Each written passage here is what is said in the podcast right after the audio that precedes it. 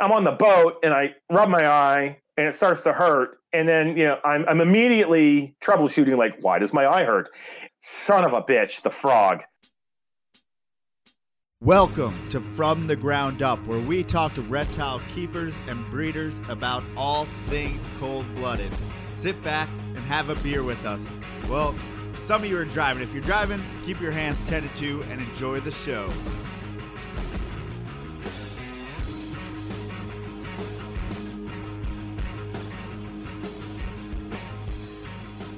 Welcome to From the Ground Up podcast. Thank you guys so much for being here for another episode. So if you want to go check out portcitypet.com, portcitypythons.com, I have some amazing merch as well as some supplies, some crazy isopods. We have the giant oranges. We have Dalmatians. We have the clue guy or the clowns. So please go check that out, as well as things like isostrate, which I've been using as a bioactive substrate. I'm probably going to make my own mix of bioactive substrate pretty soon. I'm trying to dial in what I'm using with my snakes, so I look forward to showing you guys that, as well as springtails and dwarf white and stuff like that, always available.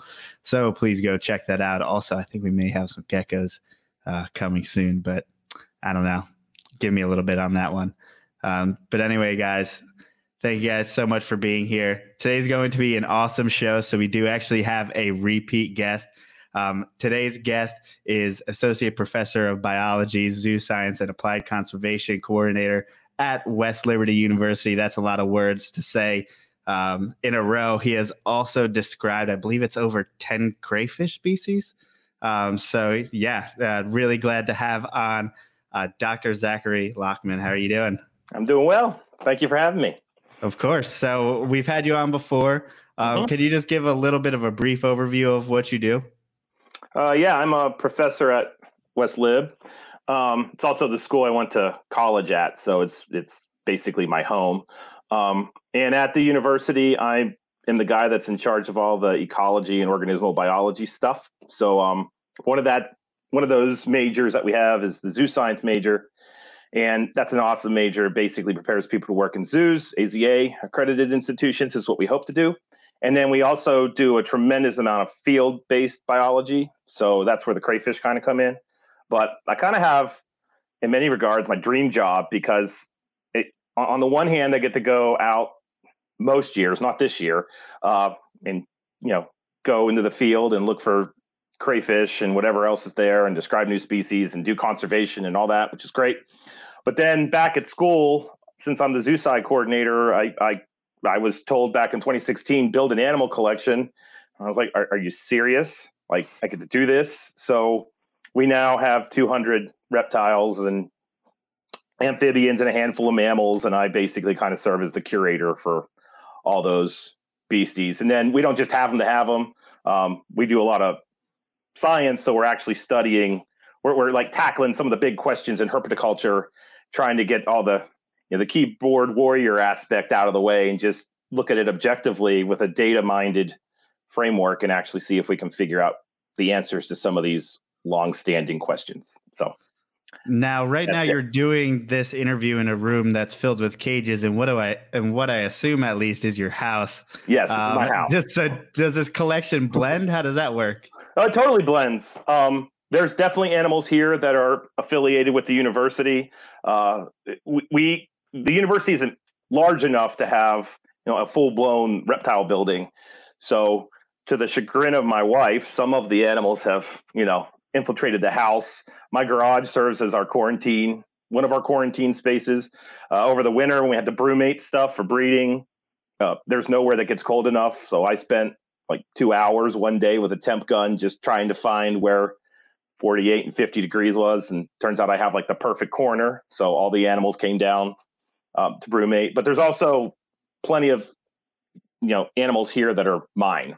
So that's what's awesome, is that I get to work with snakes all day at school and, you know, with students as well. And then I come home and there's snakes here too. So it's a good thing. So are you doing any research that's focused specifically on breeding? Yes and no. We kind of had something fall in our lap with COVID, in that we So I have two graduate students. We have a graduate program too, so you can actually get a master's degree in this stuff.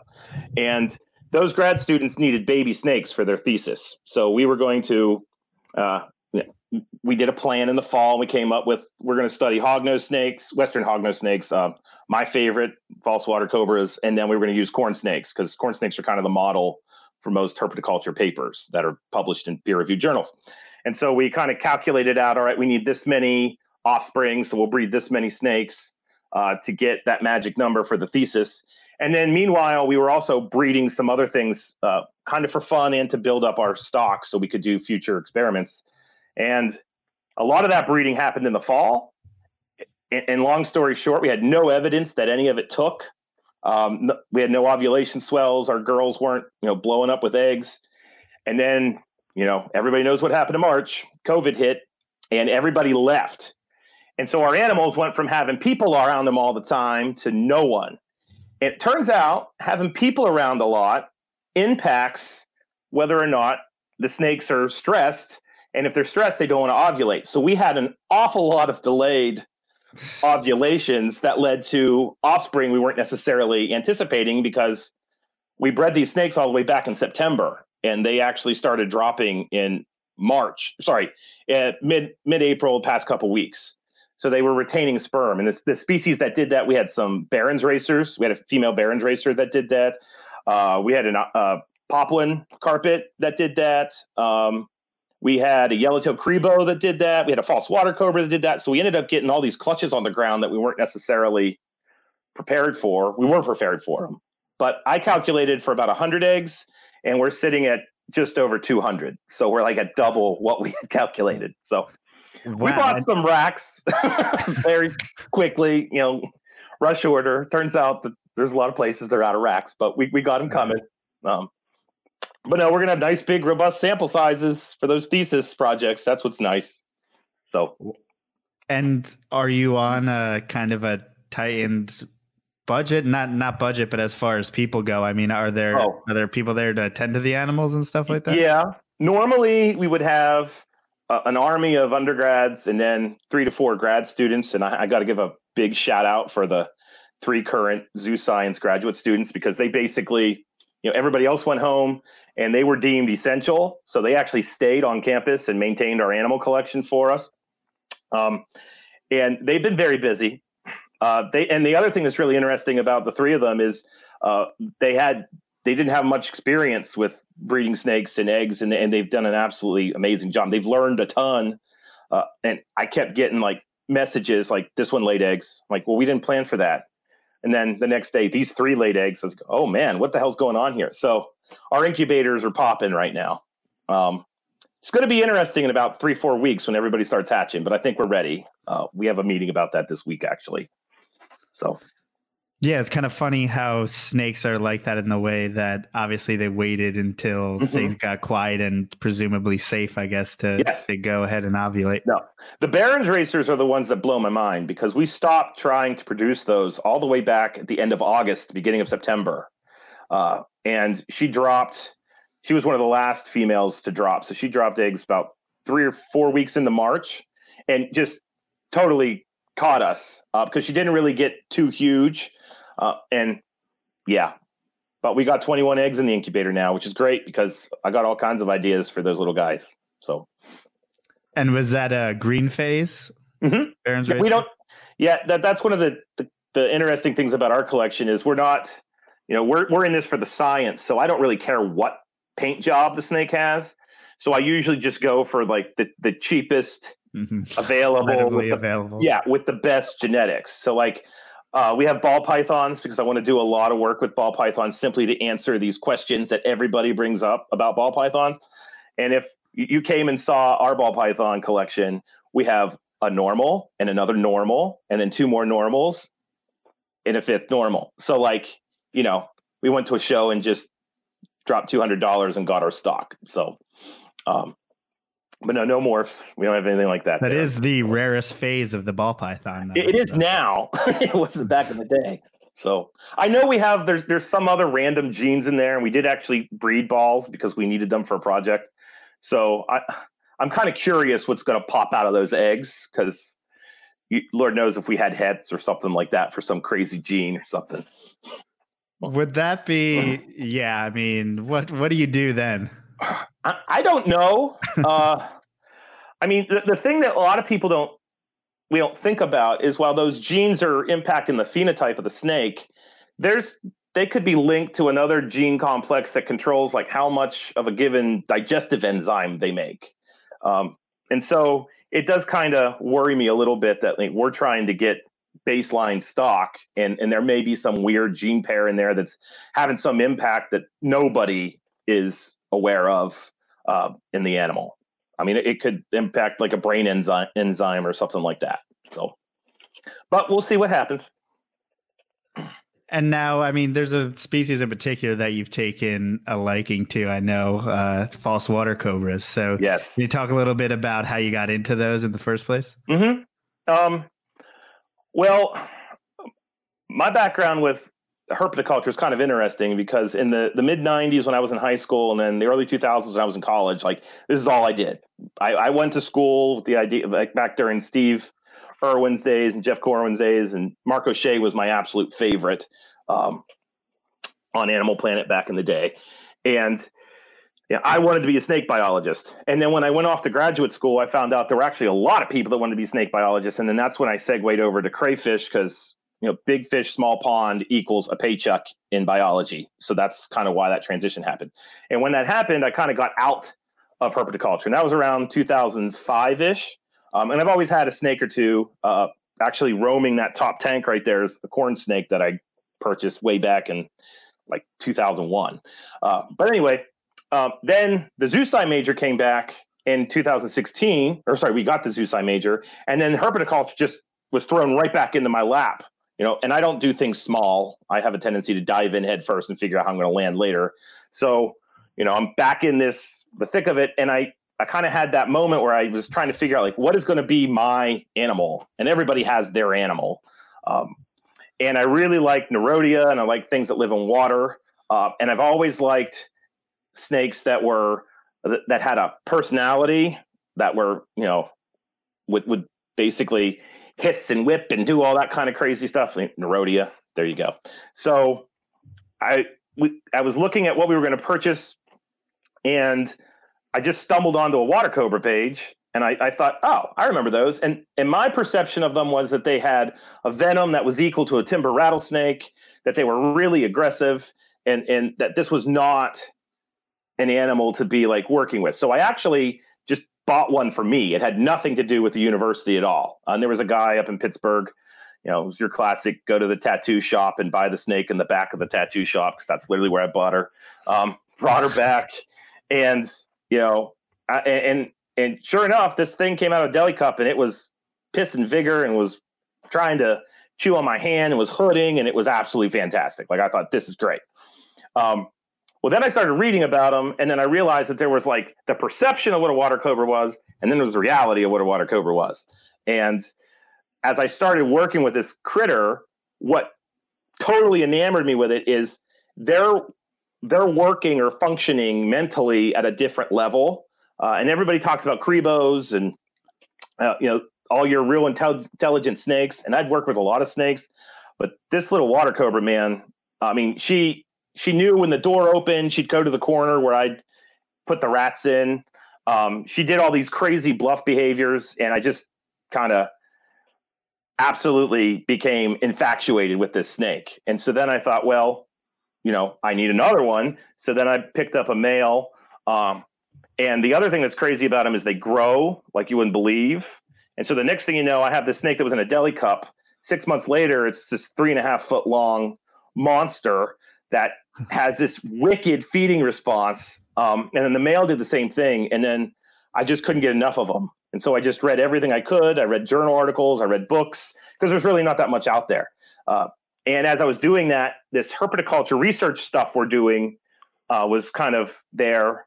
And I just realized, like, this is the perfect snake for me to do all this work with, because they are intelligent. You can study their behavior. You can document their behavior. They literally let you know when they're pissed because they make a hood. So I don't have to sit there and think, is it mad? I know it's mad. I know when it's content.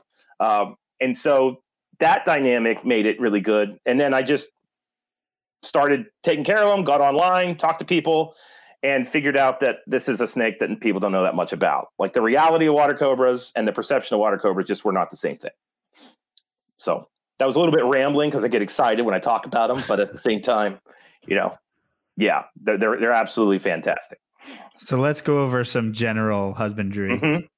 So sure. How do you go about keeping that young baby out of the deli cup? What water cobras need above everything else is ventilation. This is not a snake that you can put into your average rack, and you know, they're back there. I'm not anti-rack necessarily, but water cobras, if you're going to put them in a rack when they're young, you have to make sure you got lots of ventilation because they defecate more than any freaking snake I've ever had. You put a mouse or, you know, prey item in them, and then within 48 hours, it's out the backside, and somehow it accumulates in mass. Like, I don't understand how they do this, but you know, they do. So initially, I was keeping, I kept this the little female initially in a Rubbermaid tub on my desk, not in a rack, but just in a tub. And then I realized that wasn't working. So I moved it to the dreaded 10-gallon aquarium. And, you know, but I had that ventilation. I had a heat lamp on her. Water source, they do need a water source. There's a little bit of debate with the water source as to whether they really do need it. I keep all of mine with a water source, and they go in and out, you know, daily. So I gave the water source, and then you just, you know, that's the basic setup. But the thing is, this is a species of snake that needs to eat a lot. And I did some science to prove this, and people are going to accuse me of saying you're power feeding them. I think a lot of that attitude comes from if you don't feed them at the rate they need to be fed, which is about once every 5 days when they're young, to a week, but you're kind of pushing it at that week mark. That's when they just become psychotic. I mean, that's when they come at everything that moves as a prey item because they're freaking hungry. But they will convert that food that they're eating to growth. So if you're going to consider one of these snakes, you start off with a baby that's 8 to 10 inches long. And I've gotten them to 4.5, 5 feet in a year. And that's not like corn snake, 4.5 feet. This is more like a woma or a black-headed python. Like, they're very big and bulky snakes. And you just have to make sure that as they're growing, that you're getting them into an enclosure that's the right size. So I use PVC enclosures. And then ultimately, my large adults at West Liberty, I keep them in anamoplastic T25s, which are the 6 foot long by like 2 foot wide, 18 inches tall enclosures. And they're active snakes. This is a snake that doesn't just sit in the corner. They're out cruising. They have a daily routine, which is really, really interesting. And yeah, you know, that's it in a nutshell. Temperature wise, they don't like to be hot. My hot end of the vivariums, I have radiant heat panels, and I keep them at about 82, 83, but that's a big enclosure. In the back end where there is no heat, it's down around 75, and they tend to stay in the middle to the back end. When they get their rats, they'll go up underneath the heat panels for, you know, the 5 hours after that. But they're normally not at the hot end of the enclosure. But when they become adults to subadults, I don't see how you could possibly keep them appropriately in a rack, because when they go to the bathroom, you can smell it. I have 6 of these in my office at work, and I've literally had students that they need office hours, and they will come to the doorway, step in, and then immediately step back out, because of the stench that they create when they go to the bathroom. So if you don't have proper ventilation, that's a problem. And when they do go to the bathroom, those big monsters, I mean, we're talking like, it looks like a human toddler was crawling around in there and took a dump. I mean, it's epic. So, so that ventilation is absolutely key. And that's why I don't feel like this is an animal that you should be keeping in a tub. I mean, it's just, unless you have some kind of air flow system that's going to recycle air and get that ammonia out of there when they do go to the bathroom, it's not good. But they're very, very rewarding. They respond to their keepers. We've done target training with snakes at West Liberty, and without question, the snake that picked it up the fastest, it's basically associative learning, are the water cobras. And they can pick it up in as you know, as quickly as 3 to 4 sessions, they know that target is equals food. I need to hit that. And then the rats come in. So yeah, they're great. So have you used that kind of training for anything else other than obviously just association there? I mean, have you gotten them out of enclosures and moved them around and stuff like that? To a certain degree, we're doing that research with bait, with juvenile water cobras. But at work, I have 2 large females that both produce clutches for me this year. And I don't know what has happened, but post clutch, they've been a little bit crazy as far as their feeding responses off the chain. So they definitely know, like, I kind of put my hand up like this and we'll, you know, move it in a certain direction. And they know the hand goes up where the hand goes, that's where the rat's coming. So I can kind of move them and then use my other hand to open the enclosure and you know, I've got the rat on the tongs. I just, in one of the Facebook groups, it's called False Water Cobra, imagine that. I just put a video up of the one female and she shot out, grabbed the rat, wrapped it, and then fell out of the enclosure into the bucket where all the other rats were. I mean, that's like, that's the other thing that they're known for, is they have a ridiculous feeding response, but not all of them do. I would say about 60% of them do, but I have plenty of animals at West Liberty that are very shy, and it's the classic, put the rat at the opening of that hide box and then walk away, and they'll come out and feed. Now, what's a big individual?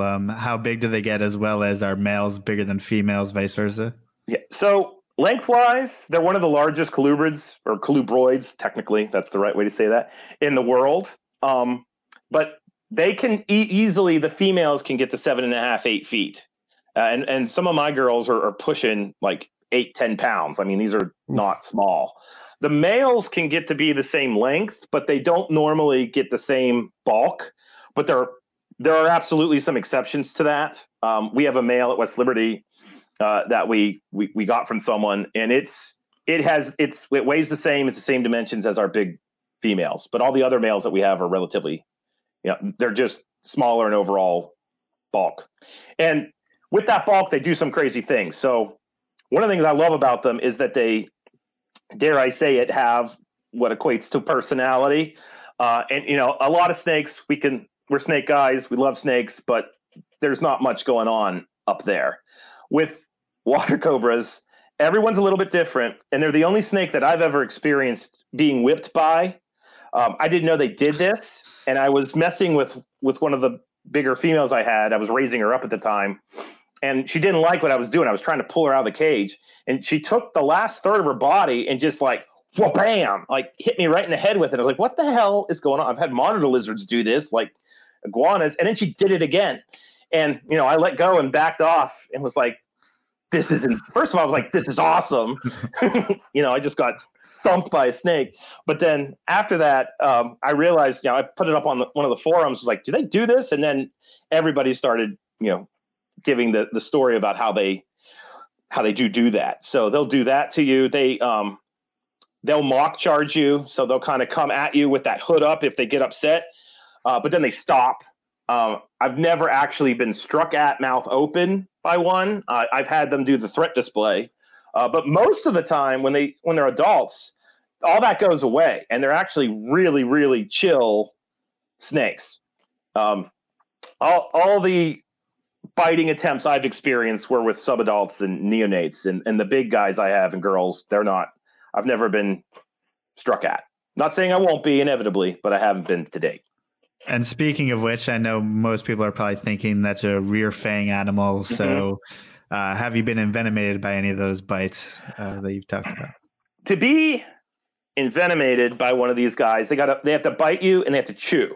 And it's that chewing part's the critical part of the endeavor. So, you know, I don't want to be envenomated. So every time that I've been bitten, I've only been bitten like 3 times in my life. And it was actually 2 of them happened within 10 minutes of each other with a clutch of eggs. The babies are where they get their reputation. They want to gnaw on everything and anything. And then I had my, who's my now breeder male, but he was a subadult at the time. He overshot the mouse and I was holding the tongs and he kind of grabbed onto my thumb and I thought, this is bad, because feeding response bites are always the worst. And so I just immediately grabbed him with my other hand and plopped him off. And The worst thing that happens is one of the babies, I didn't get any real swelling. It just kind of itched a little bit. Histamine reaction. Now, I'm not going to downplay this. I don't want people to like hear what I'm saying and be like, oh, they're cool, I should cuddle with them. Like, it's a rear-fanged snake. They do have components in their venom that are, you know, we need to talk about. They have a whole bunch of these things called metalloproteinases in there, which are the exact same biological compounds that rattlesnakes have. This is where people say they got to bite like a timber rattlesnake. And what those do is those are, you know, those are associated with anticoagulation. So they basically get rid of your platelets and make it so you bleed. With a water cobra, though, it's a very disingenuous comparison to say that their venom is equal to a timber rattlesnake, because, you know, when the water cobra bit me, I was like, damn it, and I plucked it off. A freaking timber bites me, I'm going to be freaking out. So what they have to do to get that in you is they have to actually like do the chewing. And as long as you get it off you, you're going to be relatively okay. The problem is you can always have an anaphylactic reaction because those are proteins being put into your body. And that's where the danger with the bite happens. So, you know, you definitely have to respect them. And then another aspect is those big adults, I don't even want to know what it's like to get tagged by one of those things, because they have like, you actually watch the skull depress when they bite something. And I've talked to a couple people who just basically said, it's almost like getting bit by a kukri snake. Like, you're going to bleed everywhere because they do have really big teeth in the back of their mouth. But it's, you know, I've seen hognose snake bites, Western hognose snakes, which people want to like boop snoots and do all that garbage with. Those bites are a million times worse in most cases than the false water cobras. But, you know, everybody's biochemistry is different. And if you're the unfortunate person, it can definitely be a bad day. Now, obviously, that was you messing around with babies. But I mean, how long do you give them before you decide to breed as far as females and males go? They need to go 3.5 to 4 years. And I bred 2 females that I raised up, and they were 2016s. They were early 2016s. And they both produced 24 eggs each. They're productivity-wise with water cobras, they're incredibly fecund. Like, they have a lot of eggs. A clutch of 24 is actually not, like, that's not a big number. They've had clutches in the 30s and even pushing 40 before. And then the other thing about them is these might be one of, if not the easiest snake to breed. I was kind of shocked at how quickly the male showed interest in the female, as in, the first time I tried to breed them, I put the male in with the female. I closed the door, like slid the glass door closed on the enclosure. And in the time it took me to plop him up in there and close the door, there was already courting behavior. And he just did not stop for days. I mean, it was like incredible. At school in the summertime, no one's up on campus. And I'll take the snakes out on the quad and let them kind of our great big open area and just let them get some exercise and UVB and all that kind of good stuff. And I took 2 of the females out in the male, and I put the male on one end of the quad and the females on the other. And the male was kind of doing his thing, and he went over the trail of one of the females where she was, and he like stopped dead in his tracks, started tongue flicking like crazy, and then did a beeline right over to the female, and right in the middle of the freaking quad started copulating with her. When I'm at school, I put them out in the hallway on Sunday afternoons to go and do the deep cleans, and sure enough, I put the male in the zoology lab, which is across the hallway from me, and the female out in the hallway.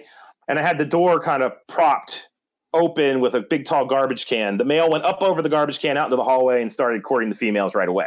So I had a little bit better success this year, though. A lot of people say you don't need to cycle them. I kind of did a nerdy deep dive into Paraguay and Bolivia, where they come from, and I realized that they do have a winter. Their climate's kind of like Columbia, South Carolina. And when I did cycle them, my clutch size went up. So I think that that's an important aspect for maybe male fertility or for the females. But they also, the eggs are huge. They look like python eggs. They do not look like a colubrid egg. I mean, we're talking about an egg that's like, I don't know, 1.5 to 2 inches. They're big. So you get these nice, big, robust babies that are slightly demonic and want to eat everything. So you don't have to like... You don't have to worry usually with water cobra young. I mean, this is not something. Most of them are so snappy, and you kind of want that you can kind of do the waggle the pinky in front of their head and they'll just strike at it and then, you know, usually gobble it right down. I've had one animal that I got a little bit concerned with in the past couple clutches I've produced. But other than that, the first clutch I produced, everybody ate right off the bat and never stopped. So no, they're really awesome in that regard too. And now taking a step back, I mean, what did you do with the eggs, incubation medium and temperatures and stuff like that? Keep them on perlite. That's what we do. And we don't measure, like we don't do the weigh out the water, and it's kind of an eyeball thing. And then put them into perlite, and then at 82.5 degrees Fahrenheit. And you kind of, there's some people think that dipsatid snakes, which is what these guys are, may have temperature determined sex determination. But at 82.5 degrees, the past two clutches I produced, it was almost a split 50-50 sex ratio. And we have three incubating right now, three clutches. We got over 60 eggs in the incubator. So I'll know a lot more about that here in about 2-3 weeks, if that's true. So is there any type of incubating at different temperatures going on, or is it all right? There might be. I might have. One of those clutches was a little bit of a surprise. We picked up an adult pair. For people that do water cobras, this really cool guy out of Philadelphia named Bob Long. We got his two breeder animals at West Liberty. And he said that he put the male with the female back in November, and we didn't see any kind of swell. And we ended up getting a clutch out of her. And so I took some of those because we weren't ready for them and we didn't have incubator space. So they're being incubated at 77.5 with the Crebos. And I checked on them today, and they're, you know, beautiful veins. Everybody's red. So we'll see if that produces anything. It's just a fun little, you know, side thing. It's not anything official. It was more out of necessity, but definitely my nerd brain was like, this is cool. So. No, that's awesome, especially if you could prove some type of sex link. But even if you don't, even with colubrids, you know, with corn snakes or something, a snake that's incubated at 80 degrees is going to look different than a snake is incubated at 86 degrees. I mean, there's going to be different sizes, attitudes, and there's actually a lot of variability just due to that. And that's also something I wanted to see, if we could get bigger babies if we made the incubation longer. So. We'll see. Yeah. And I mean, colubrid people have been doing that forever, messing around with different incubation temperatures and how much time they want them to be in the eggs and whatnot. So once you get those babies out, you said a lot of them are going on frozen thawed, no problem. Yes. Like I said, up to now, these have been among the easiest snakes that I've ever, you know, I've taken care of. And I've had pythons and colubrids and boas, like the whole, and oddballs are my thing. So back in the day, you know, I was the guy that bought the sunbeam snake at the herb show. And I actually kept mine alive for about 2.5 years. And then it ultimately, you know, went down. So like those weird things that requires different husbandry than normal, I've definitely done a lot with them. And water cobras just seem to be really easy so far. So, when are you going to get those dragon rat snakes in? I refuse to buy those. I don't want to do the frog and the tadpole thing. I mean, they're cool. But also with my setup at West Liberty, it's kind of interesting because I have to choose animals that are a little bit bulletproof. And I imagine that dragon rat snakes are not the best thing to have like 20 random 19-year-olds taken care of. So maybe here at the house, but I don't know. I mean, I'm saying this, and probably within the next 10 years, they'll be living here. So anyway. Yeah. Once someone figures them out. Yeah. I'll let somebody else do that though. So yeah. Understandable. I mean, that goes for all of us, right? Once. Yes. Anyway. So what do you do with these babies once you hatch them out? I mean. So we will raise the babies, and they're absolutely going to be used for, experiments. So right now we're doing a lot of investigation into snake welfare, and we're kind of doing this. There's no agenda with what we're doing other than just answering some questions. So one of the questions I'm really interested in is what level of, you know, decoration in a cage, what lighting level, what do we actually need to make it so that the snakes are content? I'm not going to use the word happy because that's an anthropomorphism, just simply content. And content means we're not stressed. So for us to answer that question, we can't use four animals and then determine for all corn snakes, this is what we have to do based off of a sample size of four. So we need these big, robust sample sizes. And the easiest way for us to do that is to breed the snakes, rear them to a certain size, usually subadult juvenile, and then we'll do these replicate setups. And so we do a lot of naturalistic versus sterile. So sterile would be your classic like tub with newspaper, a water bowl, and maybe a hide.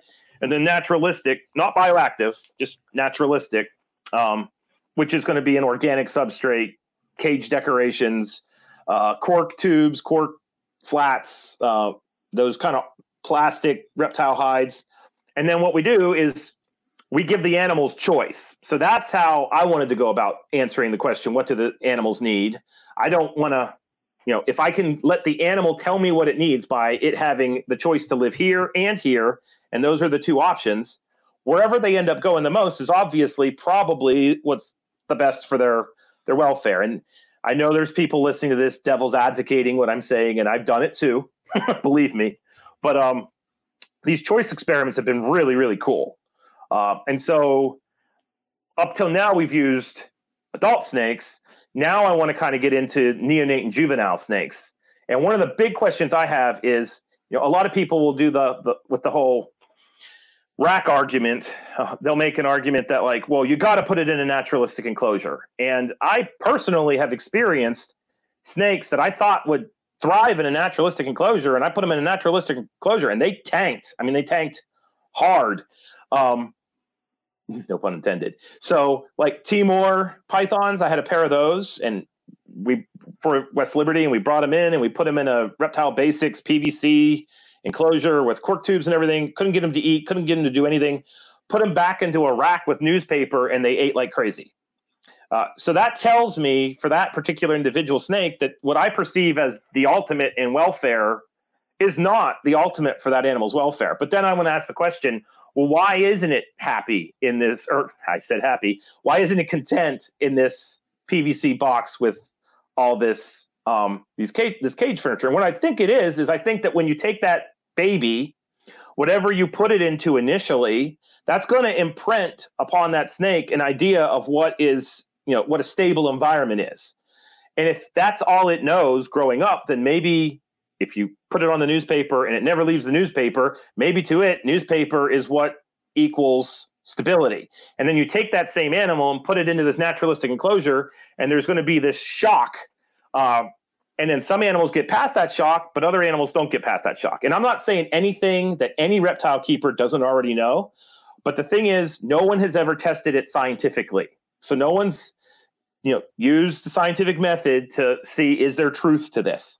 So that's one of the reasons why we have so many baby snakes on the way, is that we're going to be doing an experiment where we take a whole bunch of baby hognose snakes, water cobras, corn snakes, and we're going to put them into sterile enclosures. We're going to also put them right into little tubs that have a whole bunch of naturalistic, mulch and all that kind of good stuff. We're going to raise them to a certain size, and then we're going to introduce them to the opposite when they're older, and we're going to see, are they stressed? And if they're stressed, then we can, now we have the ability to give this back to herpetoculture and be like, this is what may be going on. So we don't have a dog in anybody's fight. We just literally want to figure out what the best approach is to the snakes. So, and that's that. But that's just one example of one of the experiments we're doing. So we need lots of babies. So it's a good thing we have 200 little ones coming soon.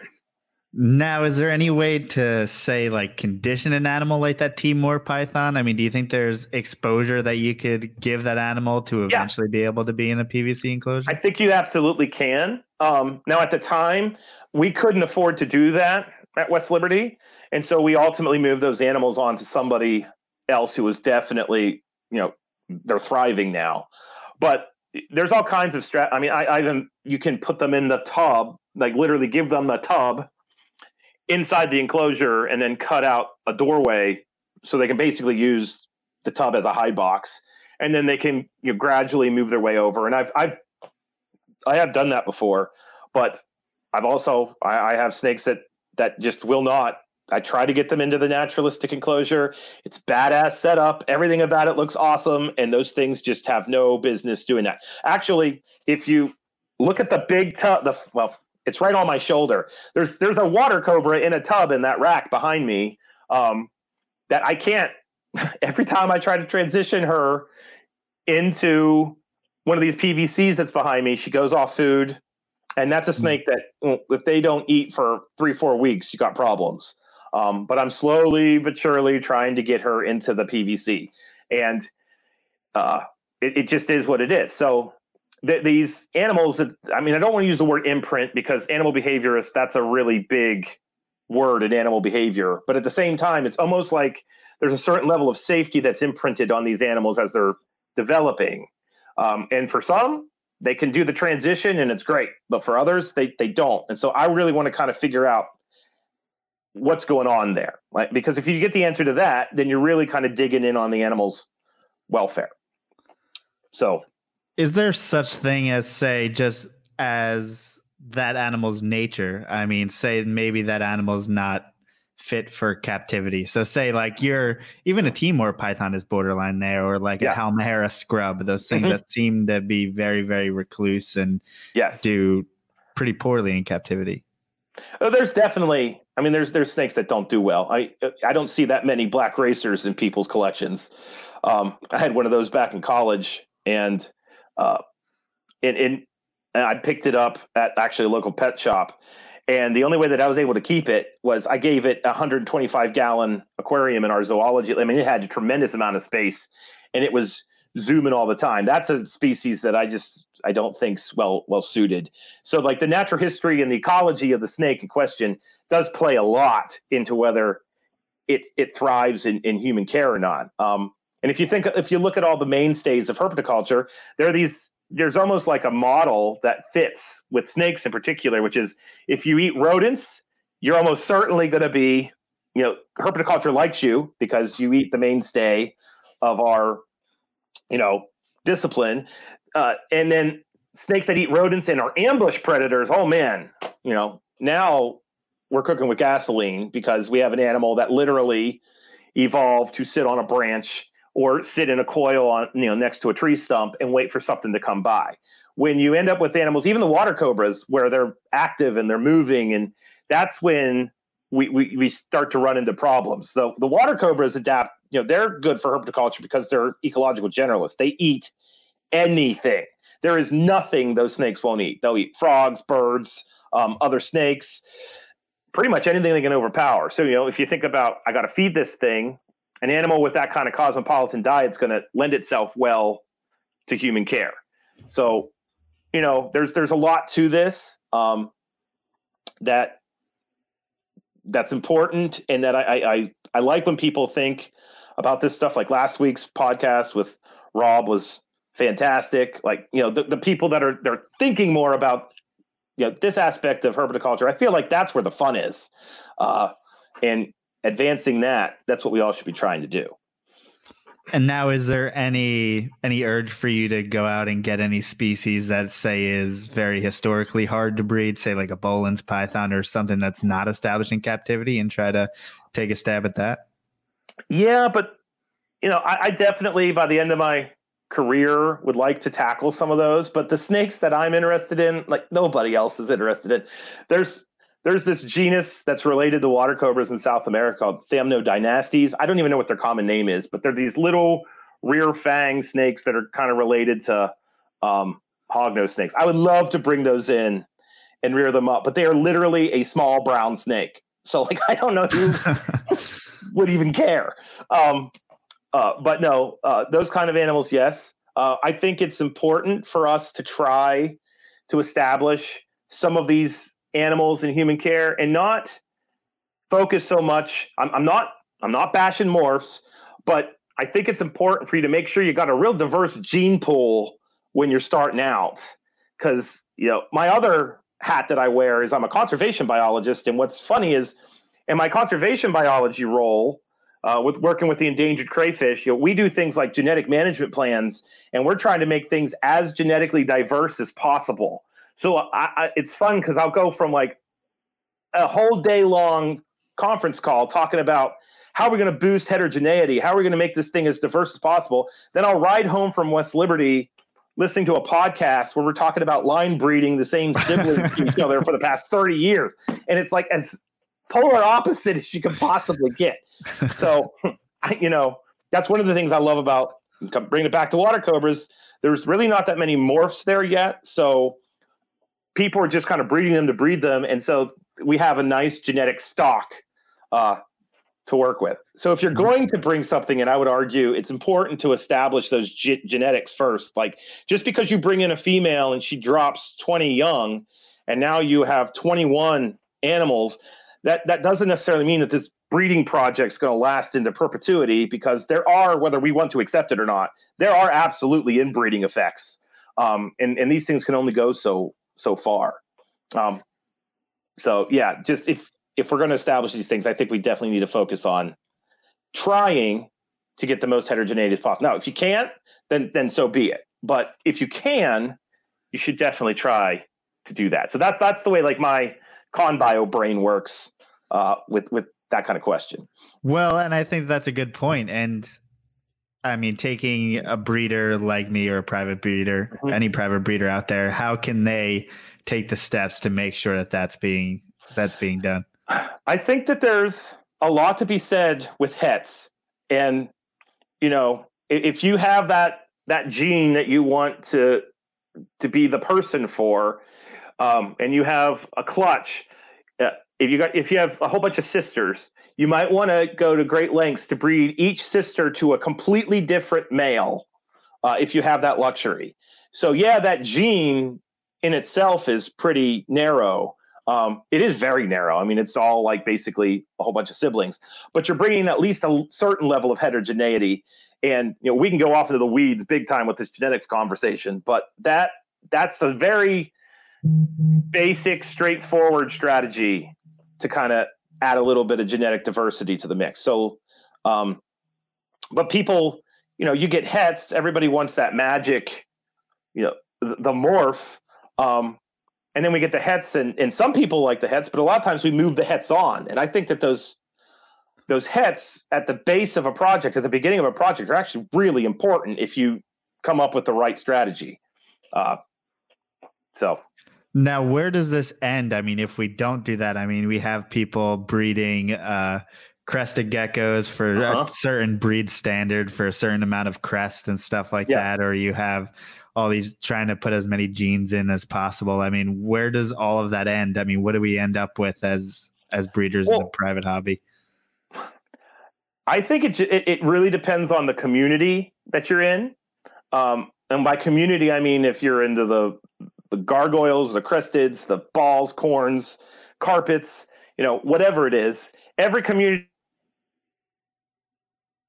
seems to freaking podcast I can, because I teach these classes. And the fun thing is the most content comes from flipping podcasts. I don't have journal articles to read. I just have what you all have to say. And it seems like some groups are more into keeping tabs on the genetics and what's going on, and then other groups don't seem to care that much.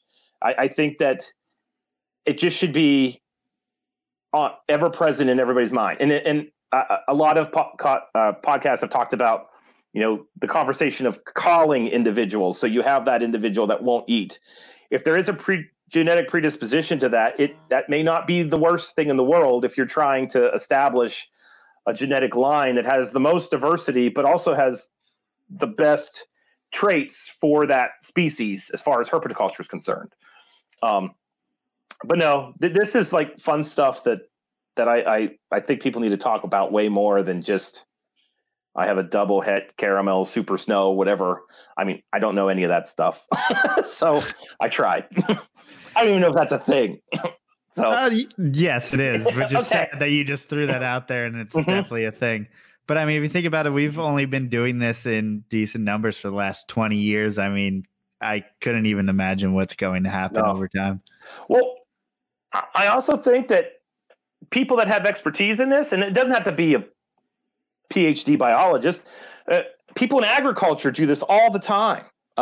You know, anybody that's breeding anything that's studied it and knows how it works, you always try to bring in new genetics. And so just as long as that's part of the practice, you know, you're going to be okay. It's just when you line breed for so long, you narrow that gene pool down to a certain degree, you know, you're going to have problems. And I've read some articles about, you know, inbreeding's fine in reptiles. It happens with island populations. And that is true. And you can get this thing that's called heterosis, where you can get like the magic set of gene pairs that line up. And if you bring in new blood or new genes, in effect, you're going to bring in a deleterious gene, which with that narrow gene pool can cause the whole thing to implode. So that is a legit thing. But when you look at those island populations, they've probably taken a couple thousand years to figure all that out. And they got a little bit of evolution kicking with them. When we're just trying to make a pinker crested gecko, that's not exactly the same mechanism as what's happening with those island populations that have figured out how to sustain themselves with inbreeding. Like that's a evolutionary ecological response. So yeah, I just think it's good to outbreed. I mean, that's just, I'm a conservation biologist. That's where my mind is. So that's also why I have a very boring collection by some people's standards, but they're all, you know, to my knowledge, I got a lot of genetic diversity sitting in those enclosures behind me. So now I guess another aspect of keeping a bunch of animals and keeping them all on top of each other is potential things like viruses. I mean, have you gotten in contact or have you researched anything about, say, like crypto or nidovirus or any of those? Oh, have I studied crypto? That's actually one of the major research efforts at West Liberty. So, and you know, I just hopped up on my soapbox when it comes to crypto. We had crypto hit our collection at West Liberty. I'm not ashamed of that. I don't think anybody needs to be ashamed of that. I think one of the biggest issues with crypto and Nido and or Python, what's the new name for Nidovirus? Anyway, I went to the damn conference where you talked about it. It's all good. Serpentivirus? No. Serpentivirus, that's it. Yeah. Okay. I think I learned something. Transparency and talking these things through and letting people know, like, you know, I've got it. I understand the economic monetary aspect, and you know, I certainly don't want to purchase anything that has crypto. But we're not going to figure out how to deal with these things until we start talking about it. So when crypto hit our collection at West Liberty, we had one corn snake regurgitate in a rack. And I thought, okay, this isn't good. And this was in February of 2019. And then about 3 days later, we had two more corn snakes regurgitate. And then I thought something's going on here. And then all freaking hell broke loose. And make a very long story short, we lost every corn snake in the collection, died of it. We had black-tailed crebos, you know, not the cheapest snakes in the world. And our students loved them. They went down. We lost, well, our males died from that. And so I just decided, like, hey, I got to figure out what this is. I didn't know it was crypto at the time. I thought it was crypto. So we did this thing called a PCR where you can look at DNA and figure out what you're dealing with. And sure enough, we did the PCR. It came back as Cryptosporidium serpentis. And ever since then, we've been studying it intensively. Now, there are people that know more about this. I'm an ecologist. I'm not a pathologist. I don't do disease or anything like that, but this kind of forced me to do it. And basically very, very, very straightforward. When we started testing everything for crypto, it was one of those, damn, this is kind of everywhere. And I've gotten lots of snakes in, and now we do crypto tests at West Liberty because we can. And you'd be amazed at the number of snakes that we come in that we set, like we asked the question, does this have anything from the breeder? And the breeder says no. And then I do a test and it's got crypto in it. So I think crypto, just using crypto as an example, I think that is far more prevalent in people's collections than we all want to know. The problem with it is you can have asymptomatic animals, and we all know what that means now. Thank you, COVID. And those animals can hold that and not show any sign or of symptom, nothing, for their entire lives. And what I realized is we had a real diverse collection at West Liberty.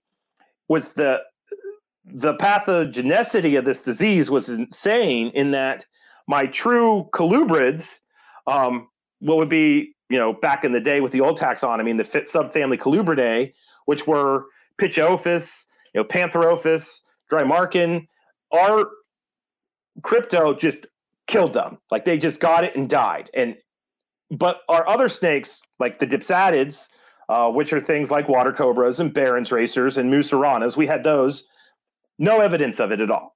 And we didn't have anybody pop positive. And what's really interesting is I had a water cobra that was surrounded by corn snakes. Like every single corn snake around this water cobra died from crypto. And that water cobra, we did a PCR on its poo back in the day. No crypto. We've done antigen tests out the wazoo. No crypto. And we still have it, and it showed no sign. And I don't know if it ever ended up with it. So we need to, as herpetoculturists, figure these things out. Like, what is going on here? Why is this thing so? Why did it wipe out the corn snakes, and it didn't do anything to the water cobras? Is it going to do something to them later? Like, I don't know any of this kind of stuff. But if we just get these diseases and then don't talk about them, you know, we're not going to learn anything. One of the studies I want to do in the future is just broadcast across social media. Send me your snake shit. Like, literally, I will test it, and we will keep this anonymous. And I just want to see how many crypto positive poops I get. Our pythons, none of our pythons got crypto. They were in the same room as the corn snakes and the black-tailed crebos. So that tells me that there's a lot going on there. And Mike had a good question. He said, to control the outbreak initially, did you end up euthanizing those animals, or did you let it go its course? So what I did is once I identified things as crypto, we moved those animals immediately to another place on campus. Like they just left. And then we had them, and I didn't know that much at the time. So, you know, my wife actually has a master's degree in microbiology, and she's a bio major too. And so, you know, our two worlds came together with this crypto thing, and I would come home from work and just ask her a million questions. But I basically read online, and Kathy got me some articles and helped me out with this, but it basically said, like, you got to euthanize them. And I didn't really want to euthanize them, but we did ultimately euthanize most of them. We had some animals that were asymptomatic, and so we moved those animals to a room, and they're still in that room to this day. And they're actually what we're studying. And doing the deep dive, there's a antibiotic called paromomycin, and the Bronx Zoo got a king cobra in that had crypto, and they were able to treat it with paromomycin. So we called our vet, and it was like, I need like a metric ton of this stuff. Get me as much of it as possible. And we started treating our animals. And we had some black milk snakes, and we actually have treated them with paromomycin, and they were popping positive with Cryptosporidium. And after giving them the paro, we don't have crypto in those snakes anymore. So I don't want people to hear that and be like, oh, this is the end all be all, because I'm not saying that. But what I am saying is, like, that's a great example of where there's just not been that much science. Like, people haven't tackled this disease. The normal response to crypto is, oh God, I've got it, burn the house down. And we're just going to euthanize everybody. But the thing is, unless you're testing all those animals, you could have carriers in your collection, and you're never going to know unless you test them. And then that insult to injury, if you're using antigen tests, much like the COVID tests, those are only successful about 80% of the time. So you can totally get a negative, and in reality, your animal has it. So the best way to determine whether you've got crypto or not is to send fecal samples off to a lab and do this thing called PCR, where you're actually going to look at take the spore out of the feces, and then break it open, get its DNA, and then use DNA test to figure out if it's in there. But one of my grad students is studying crypto for her thesis, so we've got those crypto snakes still, and we're studying them. It's horrifying, because we have in a separate building from our main collection, we intentionally are keeping snakes alive that have crypto. They're not suffering. None of these things are they're all asymptomatic, but we're kind of using them to ask some questions and maybe get to some answers. And now that's something that you can test for, obviously, reliably. And even that animal that, say, you had treated, it's continuing to test negative for it. And one thing that, and this is one of the other soapboxes I have, is I don't necessarily think that the approach of we're going to euthanize everything right off the bat is the best. If you have symptomatic animals and they've got the bulge in their stomach and they're regurgitating their prey items and you got pure liquefied feces, it's probably best for that animal to be euthanized, because every time those animals go to the bathroom, they're releasing millions, tens of millions of spores.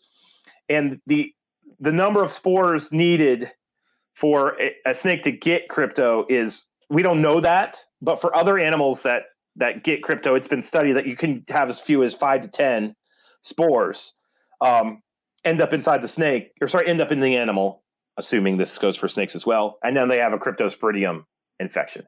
So if you have your animals that are asymptomatic, what we have found is that when we, all the species we have treated, we've treated Barron's racers, we've treated some corn snakes, some bull snakes, and some black milks. When we treat them with the paromomycin, it seems to do something.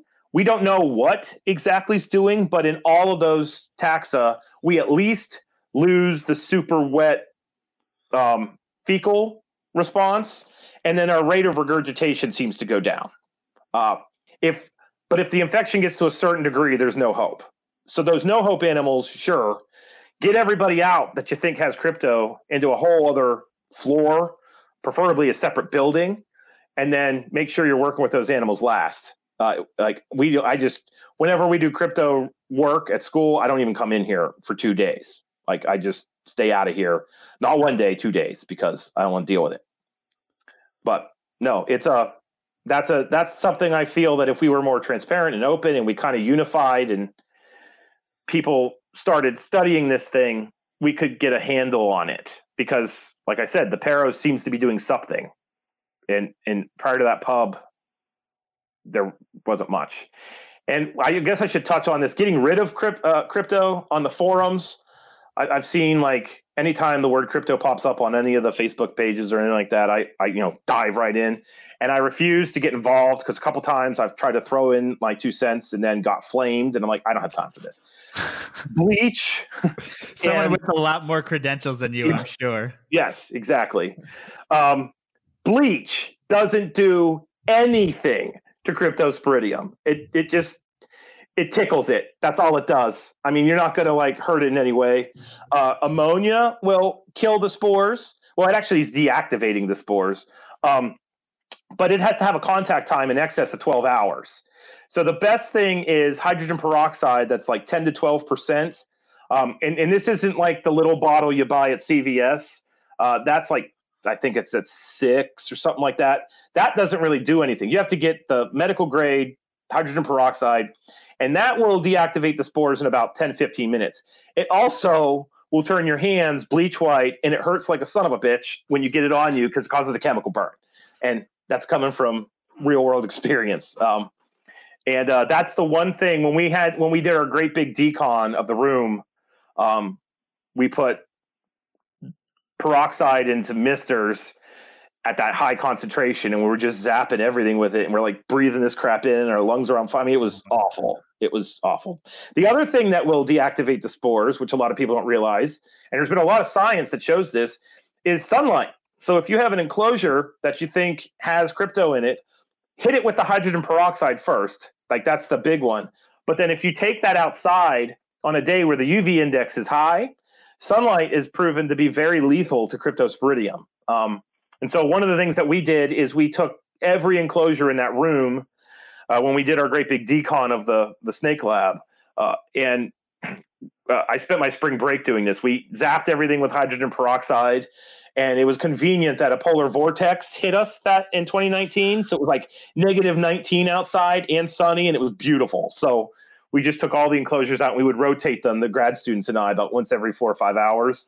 And then, we brought them back in, and we haven't had any incidences since. But it's a scary thing. It's a very, very scary thing. I mean, I understand now why, people say crypto and snake keepers shudder.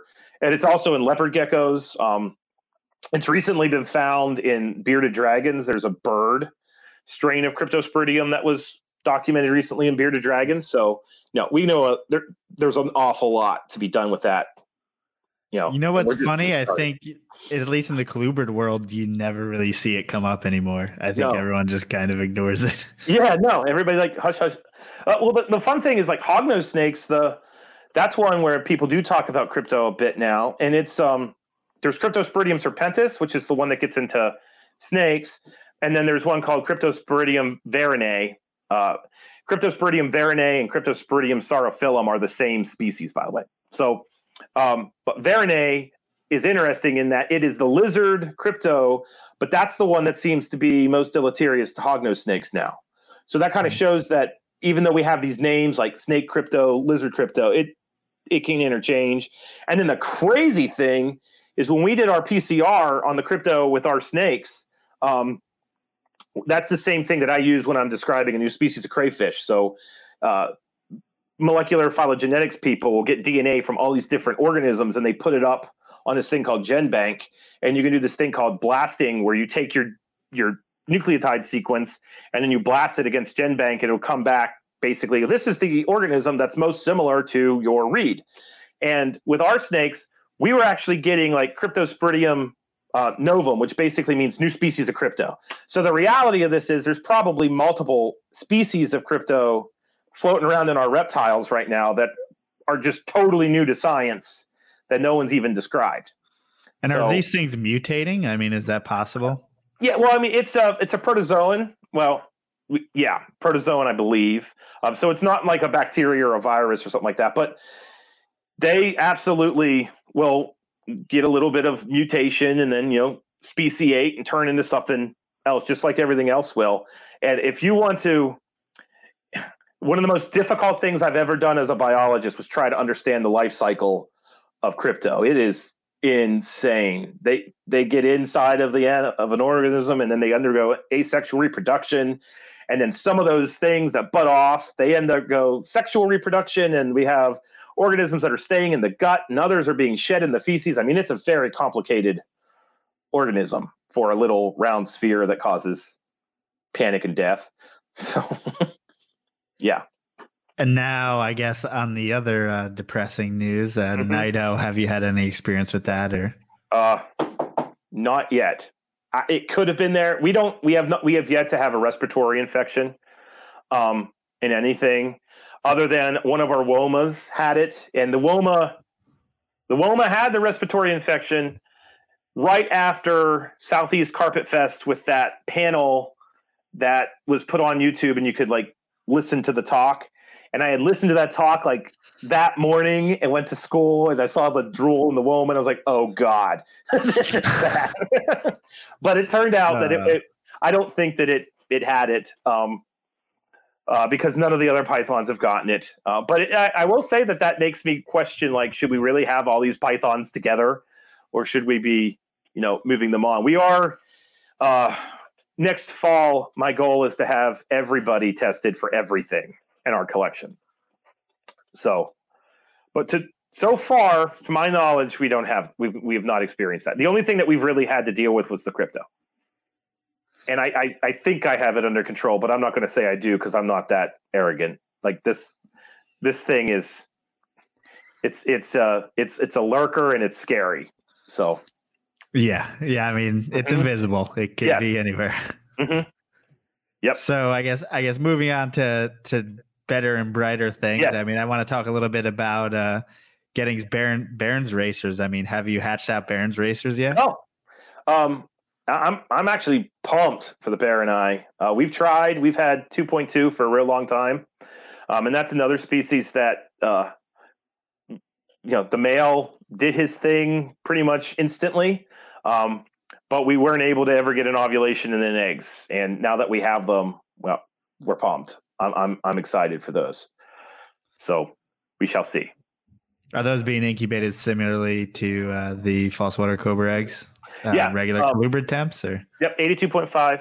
They're in that incubator. And we are, I'm patiently awaiting. I'm not patient at all. I want them to hatch. I'm scared to death of something happening with our incubators or you know, anything like that. And the female that actually produced the clutch is really interesting in that she's almost jet black. She's really weird. She's not like a typical Barron's racer. I just said to the breeder, I'd like to get, you know, a female from you, because I bought every individual from different people, hoping to have different genetics. And, you know, I got this snake. When I pulled it out of the bag, I was like, why are you black? Are you a Varanae? And it had the little, you know, nose thing going down. And sure enough, you know, she's a Barron's racer. And I've seen a couple since like her, but she's pretty unique. So the babies are going to be neat, because the male is just your classic green male. But I'm curious to see if that's a genetic trait or not. And do they have another genetic color change? Do they start off a different coloration as babies? They pretty much look like the adults. They might be a little bit lighter color than they normally are when they hatch out, but the hatchlings that I, you know, purchased way back when are the pretty much the same color as adults that they were when they were young. Yeah. Mike in the chat is saying, sounds like Joe subtly wants some Barron's races, which is very true. Okay. Yeah. Who knows? Might happen. So what are you doing as far as keeping those guys? Because I mean, I've seen some people keep them in, I mean, cohabbing, UV lighting, and it seems like they use a bunch of space and stuff. So how are you keeping those guys? We keep those in big PVC enclosures. So I'm trying to think. We actually had Animal Plastics build us some enclosures that were kind of custom. So I think that those are in, and this, they're in 6 foot long, 2 foot tall, and 2 foot wide, big enclosures. And we usually load them up with sticks and all kinds of, you know, leaves and things like that. And the awesome thing about Barron's races, they're actually one of my top 10 favorite snakes, is that's a snake that if you give it, you know, all that cage decoration, it will use it all. I actually raised the first pair in my office. I had one of those really big exoterras, and I threw them in there. I had two females that I raised together, and I had pothos living in there and branches and a whole bunch of random cork tubes set up at different, you know, altitudes in the tank. And they would come out every day with the timer came on. They'd come out and bask in a coil. And then once they got the temperature, they were zooming, you know, all day long. And the feeding response on those can also be all those South American snakes, the Barron's racers, false water cobras. We haven't talked about them yet, but musaranas, we have those too. They all have ridiculous responses to prey. So the Varanae, you have to keep your wits about you, because when they know food's about, you know, they almost look like birds to me, you know, and you open up the enclosure and they're on the prey item immediately. I have the irony in this is I purchased for West Liberty two young Barron's racers before I knew I was going to get 21 eggs, which kind of sucked. But I wanted to raise one more pair so we would actually have 3.3, because we want to do some behavioral stuff with those. But my little guys right now, same thing, you know, took them a little while to get past their shyness, but now they're taking the fuzzies right off the forceps. Any idea how those will be right out of the egg, eating wise? They're probably going to be little nightmares. I don't know. I've heard that you got to do some braining with your pinkies, and I've also heard that they're pretty easy. So I haven't really had the time to do a big deep dive into raising them fresh out of the egg, but I'm assuming that, you know, we may have to do some lizard scenting. We have every scent and flavor of Reptilinx at school that you could ever hope for. So I'm not too. We probably have what we need. It's just figuring out what we need for them. We also have a clutch of musaranas, Boiruna immaculata on the way, and those can be a little bit nutty to get onto pinks, because they're obligate snake eaters right out of the egg. And we're keeping all of our corn snake sheds to make little pinky snake shed sleeping bags to basically make, you know, put the pinky up in there so they have some snake scent. Either that or someone will have to donate some of their offspring that they're going to use for their research to keep those little guys going. But we that clutch isn't on the ground yet. We just the female has increased in mass by a couple 100 grams, and she's looking pretty large. So fingers crossed, we get those. So is that as an obligate snake eater, pairing those guys up, is that something that is scary? Yeah, it's scary. Most of the snakes, when we paired them up, it was kind of a put them together and walk away. But with the moosies, I stood there with the student and I'm like, all right, we're going to watch this. And the female's considerably larger than our male, but our male was the one that tried to eat the female, which she just kind of looked at him when he started. At first, I thought it was like a nuptial thing. As you know, lots of colubrids will kind of nip and bite. But when he's biting her right in the middle of the back and he's not trying to copulate with her, I thought, okay, this is wrong. Like, this is not going correctly. But he tried, he didn't even try to constrict her. He just chewed on her a little bit. And then I was getting ready to like break him apart, and then he let go. And then it was like, oh, well, this is a female. And the next thing you know, he's copulating with her. So I think for a little bit there, he didn't know what the hell was in his enclosure. But yeah. That's still not a fun experience. No. Mm-mm. Well, my heart kind of went pitter patter. And of all the snakes that we have, they're the ones that probably have the most potent bite, I would say. I mean, they don't bite. That's the thing. People get lulled into a false sense of security. But Boiruna, if they do get you and they chew on you a little bit, you have some problems there. It's copperhead bite's worse, but you're going to swell and ache, and your lymph nodes are going to blow up, and it's going to be a little bit rough. So reaching in there, trying to disarticulate the two snakes that were, one at the time, that was a little bit nerve wracking, but it's all good. So now, does their venom affect other snakes and then not their own? We don't really know the answer to that. I mean, with moosies, it's important to know that there's the genus Clelia. I can't really say that, which is what most people think about. And then there's this other group with the black musaranas, Boiruna. The Boiruna aren't as potent to other snakes as the other genera. The other genera, I mean, it's just, some of those are very deadly to their prey. With Boiruna, it seems like they bite something and then they are immediately constricting it. And the constriction is killing the prey item just as much as the venom is. And one fun thing about black musaranas is when they constrict something, I've never seen a snake make such a perfect coil around the prey item as one of those guys.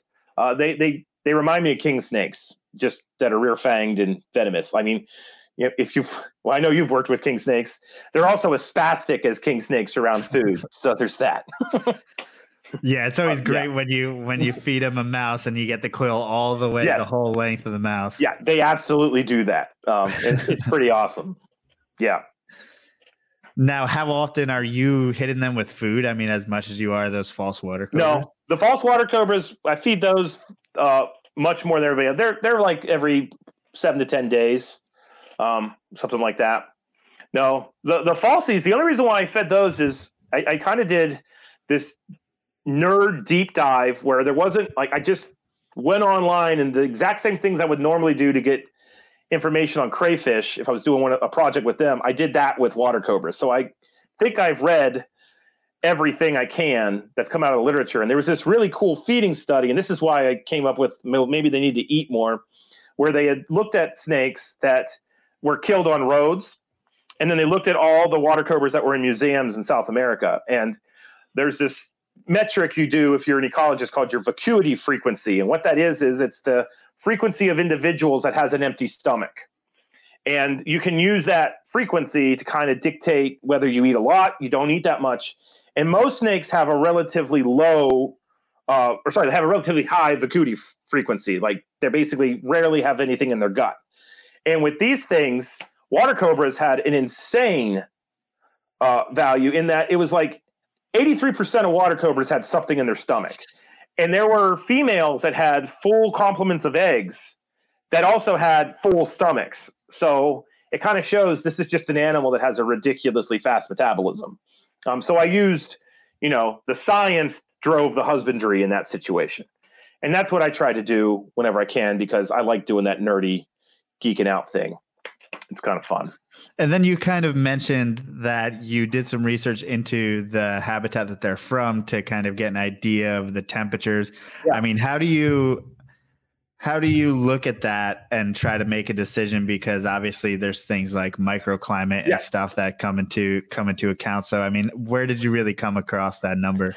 So the way I did it, and this is just the way I did it, you don't have to do things this way. I just came up with it. Is first thing is I tried to figure out where the snakes were coming from. And that was actually really difficult. But there were some people that had worked with the animals for a while that said that most of the stock in America probably came from Bolivia and Paraguay, because those are countries where the snakes are really common and they've had exportation, importation.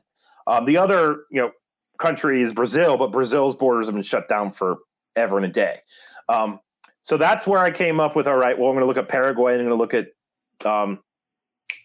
the other country. I just did a brain fart on it. But anyway, and I went on to iNaturalist and I typed in false water cobra, and then up popped all these pictures of false water cobras. So then I'm like, all right, now I know where they actually live. Like, I know this person took a picture of a water cobra in this swamp in Paraguay. So then I looked for the closest city.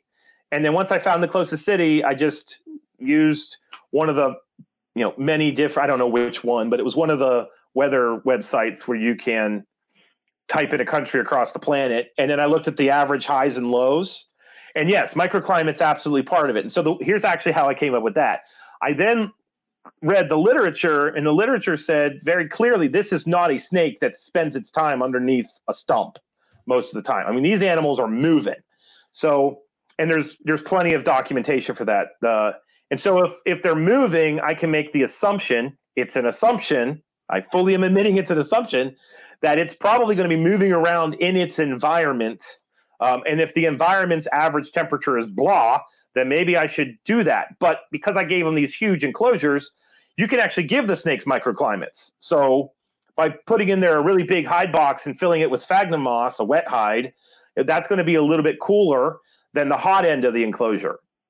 And so I just tried to make the hot end a little bit above the average temperature for that time of year. And then, that's what led to me cycling. And like I said, I definitely had more eggs this year than I did last year. Is it because I did this? I don't know. But, I'm doing it again because it seems to have done something in my, and the animals also got a break, because I was thinking, like, I want to keep these things for as long as possible. Do they have a period where they're inactive? And I was able to find another journal article that showed, yes, there was one time a year where they didn't have stuff in their gut. So because I have that journal article, I'm able to then take the data from the field and directly augment it to my husbandry practice. So that's how I've tried to take care of my animals. And I also feel like when you do things like that, it just makes this so much more rewarding, because it's, you're learning so much about the critter in the process. And that's, it's just fun. I don't know what else to say. I mean, I'm a nerd and I like this stuff. So geeking out about it, why not do it? Yeah, I think that's really where a lot of the people who say may listen to this kind of show, or people who keep, rare pythons and stuff like that, it's just as much going into the natural history of the animal at that point than it is, to keep it in a plastic bin. I mean, these things don't come from deli cups. So I think for a lot of us, I mean, that's where we seek or where we find our enjoyment in this. Absolutely. I agree with that 100%. So speaking of which, or speaking of not coming from deli cups, I mean, you've done plenty of, I guess it would be research overseas. And in particular, I mean, I saw on Facebook that you had an encounter with a certain frog in, I believe it was Costa Rica. Yes. I've actually only gone herping once overseas, and it was this past spring break, believe it or not. That's what happens when you jump from snakes to crayfish, and their epicenter diversity is Tennessee. So, like, my Amazon jungle is Knoxville. I guess that's nice. Yeah, you didn't have to go anywhere for long periods of time. But I didn't get to Costa Rica, the Neotropics, till I was in my 40s, because I'm 41 now. So, no, I led my first trip, of all the years for me to lead an international trip over spring break. I, of course, do it when there's a global pandemic. So I I had to negotiate, but I was able to get us out the door, and we got to Costa Rica, and that was at the beginning of March through about like the 12th, 13th. So it was right when all this was going down. But I picked a group, which was great, that basically let us do a lot of engagement. It wasn't a canned trip. It like the first half of our trip, of our spring break trip, we were on this beach, and we had to like take a boat about half an hour, upriver, and we were just dumped on this random beach. There was no Wi-Fi, no electricity. It was beautiful in the Atlantic coastal forest. But my big thing as a teacher is my favorite thing as a professor is to take people outside and teach them out there, because that's where my first love is out in nature. And the first night, this was the second night we were in there. We're running around at nighttime, and we're walking to the boats to go look for caiman out on the river at night. And as we're walking down the path to the boats, I saw eye shine, and I looked, and there sitting on the ground is something I wanted to see my whole life. I don't know the common name for this thing, but its Latin name's Leptodactylus savagei. It's a big brown frog that lives in Costa Rica. It looks like a bullfrog, but it lives on the forest floor. And a lot of herp people know this frog for its behavior because it will eat anything, which is cool. But the other thing is it has this badass anti-predatory mechanism where when it is bitten, it screams, and it just keeps screaming. And it does that to draw in, larger predators to eat whatever's eating it. It's like this last-ditch effort at survival. So I saw the frog. I made my students stop, and I ran up, caught the frog. And then I knew it would do the screaming, so I brought it back to the group, and I flipped it over on its back, and I kind of tickled its belly.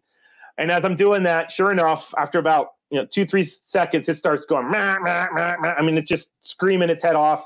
And as a professor, it doesn't get any better than this, because 9 times out of 10, and environmental educators know this more than anybody. When you say this animal does this, and then you prompt it to do it, it just doesn't do it. So the fact that it actually didn't make me look like an idiot was great. So this frog screaming, I put it down, hops off into the jungle, all's well.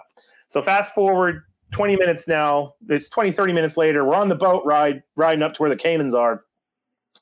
And a bug flew in my eye. And so, I'm going to get it out of my eye. So I took that same hand I tickled the frog with. That sounds weird.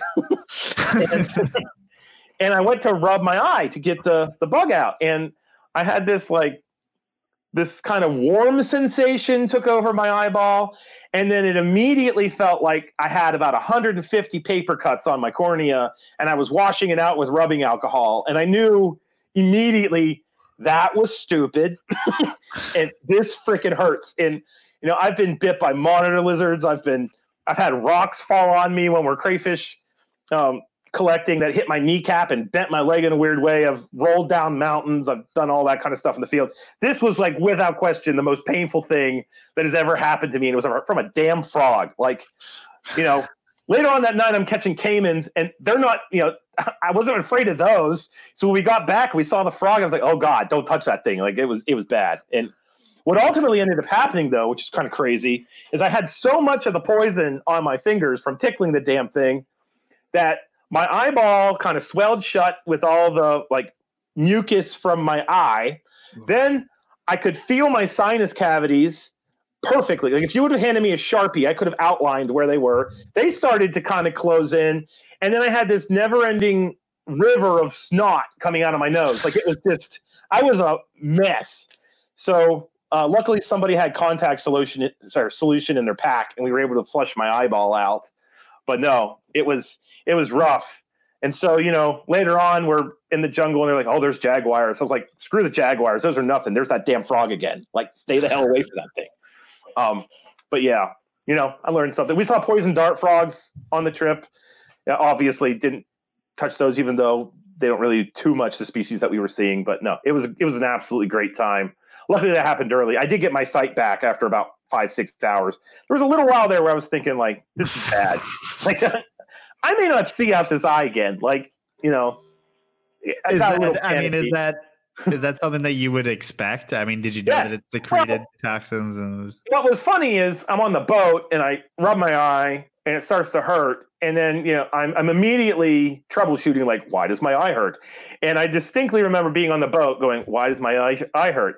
Son of a bitch, the frog. Like, it was immediate. Like, I knew exactly what it was. I knew better. I knew what was going on. And the funny thing is, we got back to camp and we had this field guide, Amphibians to Costa Rica. And I immediately went to the species account on savagei, and I'm reading it. And if you read that account, it says, wind grass produces a toxin which can be painful in the eye. And I was like, that is the freaking understatement of the year. Like, I wanted to take my eyeball out of my head. Like, that's how bad it hurt. So anyway, yeah. Ryan looked up the common name. It is the smoky jungle frog. All right, there we go. Yes, but it's a fantastic animal. Yeah. What else, or what were you going to see there in particular? Was there any species that was target? There really wasn't a target. The point was, our students, I wanted them to get what's called in situ conservation experience. So I wanted them to basically, like, I could teach them all you want about a rainforest and biodiversity and all that. But if you're, it's one thing to see it on a PowerPoint slide. It's another thing to be in it. And that's, I'm all about immersion learning. Like, I want people in it. And I basically was like, it's been too long and I need to go on a trip and see these things myself. So we were on the beach for sea turtles. Leatherback sea turtles come up onto that beach. So we helped dig this great big incubation pit thing. We didn't see any sea turtles, but we saw plenty of other cool stuff. And then what we did is we, halfway through, we drove to the other side of Costa Rica. And when we went over there, we were working in this wonderful animal sanctuary called Natuwa. And anybody who goes to Costa Rica needs to go to Natuwa. And that was amazing because they had mammals and birds. They didn't really have any herps, but they more than made up for it because what they did at this place is they basically let the forest grow up in the animal sanctuary. So there were herps everywhere, just on the ground, like walking around. Like, one of my kids was like, there's a coral snake. And I was like, what? And sure enough, there's a freaking coral snake. I was like, oh. And we saw two species of corals while we were there, which was awesome. But we saw the, I think it's called the Central American coach whip. They have a coach whip down there, Masticophis, that's not the same species we have up here. We saw a monster, one of those, in a tree. It was pushing 7 feet. Leptodira, which is a wolf. Cat-eyed snakes, one of the like 5 million things called cat-eyed snakes around the planet.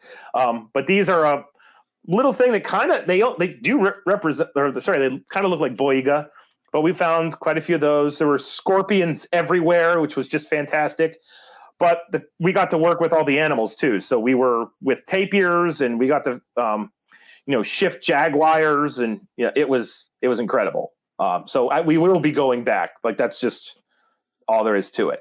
You know, I this is all happening while the pandemic was exploding. If you remember, it was the beginning of March. So, like, we didn't have Wi-Fi.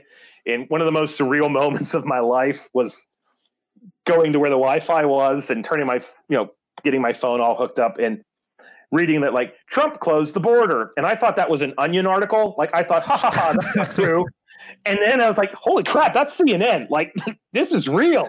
And we are over the border at the moment. And we are in Costa Rica. But, then I read in a little bit more and realized, okay, Americans could come back. But for a minute there, it was a little scary. One of the other things that was quarantined? Well, I made everybody quarantine as part of the class. I take COVID very seriously. I'm one of those people, biologist. So everybody, when we got back, we quarantined for 2 weeks, but that was also the time when all the quarantining was beginning. So, like, I thought I was going to be in my house for 2 weeks by myself, and then my wife's high school teacher, so she wasn't teaching, and then Colin, my son, he was here, so, like, I'm quarantining with everybody else. So I don't know how good of a quarantine it was, but anyway. So that's 2 weeks, and I'll be free. Yes. What's that? Yeah, 2 weeks into 10 more weeks. So, but no. But to be honest, that changed my perspective on herpetoculture because I like naturalistic, husbandry. That's something I'm into. And it was really neat. They had a temp gun, and I grabbed one of their temp guns and I walked over and I just wanted to see, like, what the temperature profile was of this tree that had all these lianas or vines and bromeliads growing on it. And it was crazy when I this was at about 2 in the afternoon when it is just hot, because when we were down there on the west side of Costa Rica, that's the hottest time of year for them. And the tree in the sun was like pushing 95 degrees, I think, surface temp. But then I zapped right behind one of the bromeliads that was growing, and it was all the way down around 70. So there was this like 20-degree differential in about 7 inches. So it really, you know, when you think about that, and then you have these plastic boxes that we put one light in, you know, these animals, they might live where it gets to be 105 degrees, but they might be living in a thermal profile that never gets above 90 voluntarily. So, but that was really eye-opening, you know, so it was cool. Yeah, I think that's what makes it so interesting and so tricky at the same time, that not only are all those different temperatures available, but I mean, you have animals that, at least in captivity, will pick security over temperature, or, you know, maybe, you know, how does that play out in the wild, and how can we better allow all those things to happen? I don't know if we can allow all those little nuances in something with one hide and newspaper. I don't know. Yeah, I don't think that it's, I don't think it's possible if you have the smaller spaces that you have. So like an 8-quart tub versus a 32-quart tub, those are, you could get microclimates in the 32-quart tub. I don't know if it's possible to get legitimate 7 or 9 degree temperature differentials in that small little plastic tub.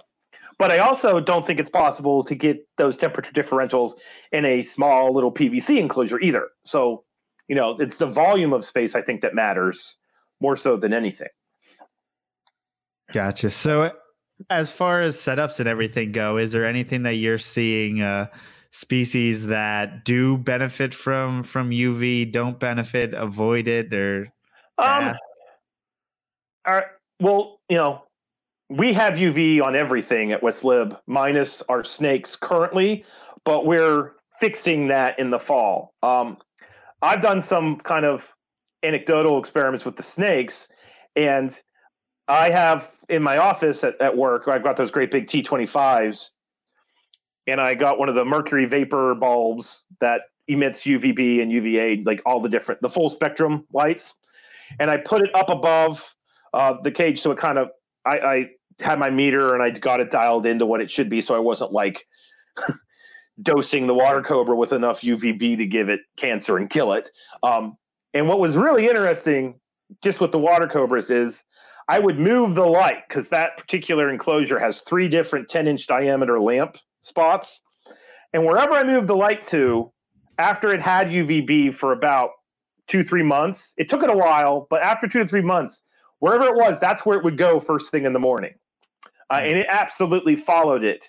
And I have the data on that to show that. And I thought, oh, I'm on to something, you know? And then I swapped out water cobras for that enclosure, and the next water cobra didn't give a crap at all. Like, there was no pattern whatsoever. But I brought that original water cobra back, and it followed the UVB wherever I put it. So it kind of shows that there's not only, you know, I don't think that we can make grandiose statements yet. The people that have looked at the blood chemistry of snakes definitely show that there's a difference, and there's one paper, and actually the last time I was on your podcast we were talking about this, and so I got like 5 different people that messaged me about this, and I basically said like UVB will help the snakes, and then 5 different people messaged me about the infamous UVB paper with ball pythons that showed it doesn't do anything with them. And it doesn't do anything with them based off the way they did the paper. But there's been some vets over in the UK that have done similar analyses, but they've looked at the blood chemistry slightly different, and they you know, it was demonstrated that there is something going on here. So, you know, good stuff. I gotta plug my computer in, or else we're gonna, you know, be done. But yeah, go for it. Can I do that real quick? Yeah.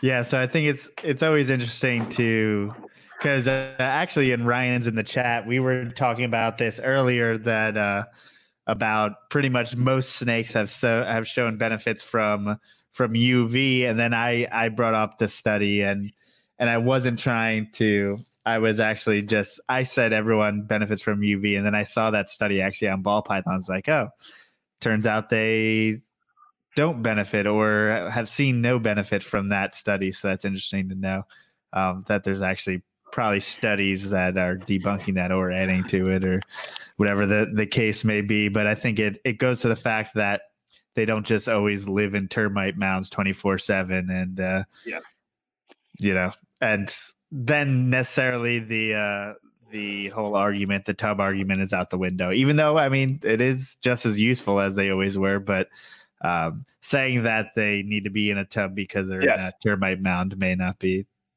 the best justification. So, let me talk to that for a second. So with these choice experiments, we set up enclosures where the animals literally choose where they want to go. And I was like, we're doing this with ball pythons because I feel like that is a contribution we could make to either add, support an argument, deny an argument, or basically show there's value to both arguments. So with this experiment, same thing I already talked about, we had these big T25 animal plastics enclosures, put a divider in there. They can go wherever they want. We normalize temperature. One side has newspaper and a hide, the other naturalistic. And then here's the crazy thing. We got those arboreal hides that go up on the top of the enclosure. And so we put the ball pythons in and we split them up. So one was two were introduced to natural side, two introduced to the natural side. Okay. All the ball pythons went to the naturalistic side, and that is where they hung out. And then three of the four hung out in the arboreal hide. So they hung out literally in a hide, hanging off the top of the enclosure. So they were literally choosing to be up off the ground. So you can't get any further from the termite mound than up in the damn tree in the cavity. And that was just kind of like, I didn't know it was going to do that. Nobody thought they were going to do that. And I thought, wow, we're sitting on something. So we're actually going to try to get four more adult ball pythons and just see, is this our four adult ball pythons that, decided to do this? But yeah. So I'm not saying they won't do termite mounds. They definitely have come from termite mounds. But it's just disingenuous as hell to say that is the one habitat that this animal lives in. Because no animal lives in one habitat like that unless it's the most specialized habitat specialist on planet Earth. And those exist, but they can't live anywhere else. And there's plenty of ball pythons living outside of plastic tubs. The question is, are they okay in the plastic tub? That's what you need to get at, not, the other. But and how does one test that besides saying that it's alive and breeding and eating? Yeah. So one way, if your question is, are they stressed? That's where you get into the animal welfare. And that's the other thing we've done a lot at West Liberty, because I want to objectively be able to say, is this snake stressed? And so once again, my career ends up back with a pile of snake crap. I never thought that this was going to happen as much as it's happened with this herpetoculture stuff, because the crypto stuff ends up with snake poop. And so what I wanted to do is I wanted to look at cortisol levels, or technically in snakes, it's corticosterone levels, but we'll just say cortisol for the rest of this. And that's stress hormones. And this is an objective way to see if an animal's stressed in a non-emotive animal, because snakes don't show, that much emotion. A cobra goes like that. The water cobra spreads its hood. But a ball python, they can do behaviors that obviously they're scared, but when they kind of get settled, you can't tell, is that thing content? Is that thing upset? Is it stressed? What? And so what we've done is we have figured out a way to take snake poop. And this is another one of my graduate students' theses. She's actually defending this Thursday with her thesis. And we've figured out how to get out of the poop the corticosterones in a way where we can compare and contrast. And we're first step was just getting corticosterone out of the snake poo in the most efficient way. The next part of this is we're going to then take some snakes and, stress them, which is just basically open the drawer to the tub repeatedly, and then have another group that we don't do that with. Repeatedly means like once a day, by the way. I'm not going to have some undergrad like perpetually opening the drawer. So I don't want people to think that. And then the idea is that we can then, once we've come up with this strategy, we'll be able to say, okay, corticosterone levels at this equal stress. Corticosterone levels at this equal no stress. And that, I think, is going to be our game changer. People have done this with snake blood. But I want you to think about what you got to do to get the blood. You know, you got to pull the snake out and stress the snake. It doesn't take that much. Just basic husbandry. You're pulling the feces out of the tank and the tub. So that's why we thought about going that route. But yeah, I'm kind of pumped actually, because we have a repeatable measure. It's kind of fun. So we might be able to actually answer that question. It's not perfect. We got a lot more to do, but we at least have an avenue to it. Yeah, and I mean, those are the questions I believe that people are yelling at each other on Facebook about, with all this, I guess, anecdotal at best evidence. And hopefully you get to kind of illuminate these types of things. Yes, because we could get a data set that clearly demonstrates a snake living in a rack with newspaper and a hide is just as content as the snake zooming around the insanely bioactive naturalistic enclosure. Or we could get something that shows that they actually prefer the newspaper or they prefer the naturalistic. And that's why when you're doing science just cares about the truth. And that's why we were using ethograms. We were trying to deduce what the snake's behavior meant. And there's so much subjectivity in that I was just like, no, we need a hard objective value. That's what I want. And so, yeah, I'm jonesing to actually, now that we have this, now I really want to attack some of these questions that pop up all the time. There was that study, I believe, came out last year at some point about that basically the UK used to try to make their standards cage sizes bigger. And the signs of stress were like, I don't know, very random essing of net, like different body postures that I feel like snakes go into pretty often. So I felt like that was kind of a weird way. I don't know if you saw that study. Yeah. Oh, I saw that study. No, we've read that paper several times. And I think that the intentions of that paper were good. They just, at times it was kind of like, we're going off the rails here a little bit. And I mean, it would be disingenuous for me to say that paper didn't have an agenda. So it was like made by a guy on a board who wants to end all pet ownership or something for people who didn't. Now, I do think, though, with that. One thing I agree with is I do think it's best if a snake can stretch out. That aspect of it, I think there's some truth to. I mean, there's definitely papers beyond that paper. I don't understand why they weren't just common sense. Like if you are an animal that has an incredibly long lung, and you've got to sit in perpetual kinks, that's obviously going to impact how wide you can, expand your lung, and you run the risk of there being some kind of physiological damage therein. But when you're going to come up with those justifications, just make sure you're basing it on science. I think that's where I've listened to several podcasts, and like the word enrichment will come up, and every now and then there's this like, oh, what the hell are they doing with all this enrichment? Snakes can't have enrichment. And I think that kind of goes back to studies like that, and that there's this negative connotation with it. And I would make the argument, if we're keeping these animals in human care, we should do the absolute best we can for them. That should be something we're all striving for, because if that's the standard we're trying to meet, then when these arguments come up that say, you're being cruel, you can immediately counter them with, well, no, we're not, because look at what we're doing here. So there you go. And what is that? Because I feel like we're always trying to stay away from anthropomorphizing our animals. So how do we kind of bridge that gap between like trying to realize that these are curious, intelligent beings, but also not, I guess, giving them too much credit, but also just applying feelings to them, especially as a scientist like you are? I think behavioral observation are impeded.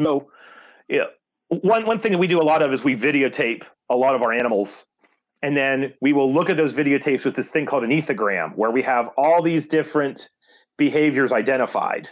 And then every time we see that, the evidence of that behavior, we're not necessarily saying this behavior equals happiness and joy. Like, I'm not saying that. But what I'm saying is, whatever this suite of behaviors is, rapid tongue flick with head elevated off the ground, we're seeing that repeatedly. And when we see that repeatedly, it's followed by a bunch of movement, and then they're basking under a light. So you can then kind of deduce scientifically the tongue flicking and the head elevated is associated with seeking a basking location, and then they're basking because they need to bask for, you know, physiological wellness or something to that effect. And if you see that the snakes are basking all the time, you can deduce they need to bask. Then if you take that same species of snake and keep it in a plastic tub and deny it basking, you can make an argument, well, you know, you're denying it a behavior that we've objectively shown that it uses all the time. You're taking it one step further, though, if you say it needs this to be happy, okay? Science-wise, you just simply say this is a behavior, it's part of its natural repertoire, and if we're trying to maintain its welfare to the best of our abilities, we should probably do what we can to make sure that it can do this behavior because it's doing it frequently. And the assumption then is if it's doing it a lot, it's doing it because it needs to, where there's some kind of positive association associated with it. So that's the way I look at it. But like, we don't need to, when the hognose snake raises its head, it's not raising its head to get its snoot booped. That's garbage. Like, you're actually going to piss it off, and it's going to latch onto your finger, and you're going to end up with one of those nasty Western hognose snake bites that shows up on the internet like, you know, every 6 months. So maybe your noodles, but my noodles love me. Yeah. So no, absolutely not. Anyway, so is there anything that you're looking forward to besides having quarantine over and getting a fresh start? Is there anything that you're looking forward to over the next few months or next semester with the program? Oh yeah, absolutely. We have a 7-foot water monitor, and he's getting a brand new enclosure built because he totally outgrew his other one. So that's our big project for the fall. And it's going to be cool because, you know, zoo science, so we actually get to build, I mean, it's going to be big. I think that last time I measured it out, it's going to be 8 feet wide by about 12 feet long. I mean, it's massive. So building that with the students and kind of going through that whole process, and that's going to be the biggest build that I've ever done. So I'm looking forward to that. I'm really looking forward to the babies hatching and us getting cranking on the science. We have some publications that are going to be coming out, so I'm pumped about that. And then this corticosterone stuff with the poop and being able to objectively determine stress levels, we got to do a little bit more with it. But if we can get that dialed in, then the sky's the limit. And, you know, I have to do the shameless plug, but anybody listening to this, if you want a master's degree with us, we have the online master's degree. So, or you can come to campus, just find me and hit me up. But, and then the other thing I'm really looking forward to is leaving my damn house and doing some field work. Normally this time of year, like, my wife and son barely see me. They've been very supportive. And this is a weird year in that all my field work is, you know, relatively close to home. So, it'll be good to kind of get back, but, you know, I social distance with everyone and I wear my mask. So there you go. That's going to make this all go away. So, anyway. So where can people reach out to you? You can find me on, well, if you search my name, Zach Lachman, you'll inevitably find my faculty page. And if you want to like shoot me an email, you know, old school, Gen Xer here. So you can do that. The other option is I'm on Facebook, so you can message me anytime. I have to thank you. The last time I was on the Facebook, I actually got a graduate student from the podcast, Brian. Awesome. So he's going to be joining us in the fall. Well, shout out to Brian. Tell Brian to hit me up. There you go. So anyway, man, that's awesome. Yeah, but I'm on Facebook, so you can go there. I'm barely on Instagram. I'm too old for this crap. So I'm just putting snake pictures on Instagram. That's all I'm doing. You know how many cool dude biologists and herpetologists are on Instagram these days? I do, but I don't have time to do that. I've got, you know, books to write and things like that. And the other thing is I am horrible typing with this thing. Notice the crayfish, by the way. So every time I type with a phone, I look like a blithering idiot. Like I can't do the thumb thing, so I'm doing this, and there's misspellings and all kinds of stuff. So I have to wait till I'm at a computer to do, you know, all that kind of work. But no, maybe one day we'll convince you. Maybe one day, yeah. I don't know. A grad student with a decent camera take some pictures and do it for you. Mm-hmm. Absolutely. Awesome. Well, as for me, Port City Pythons, Port City Pet on Instagram, YouTube, all that good stuff. Thank you guys so much for listening. Thank you, Zach, for hanging out with us and, you know, giving us another amazing interview. And we'll catch you guys all next week. Thank you very much.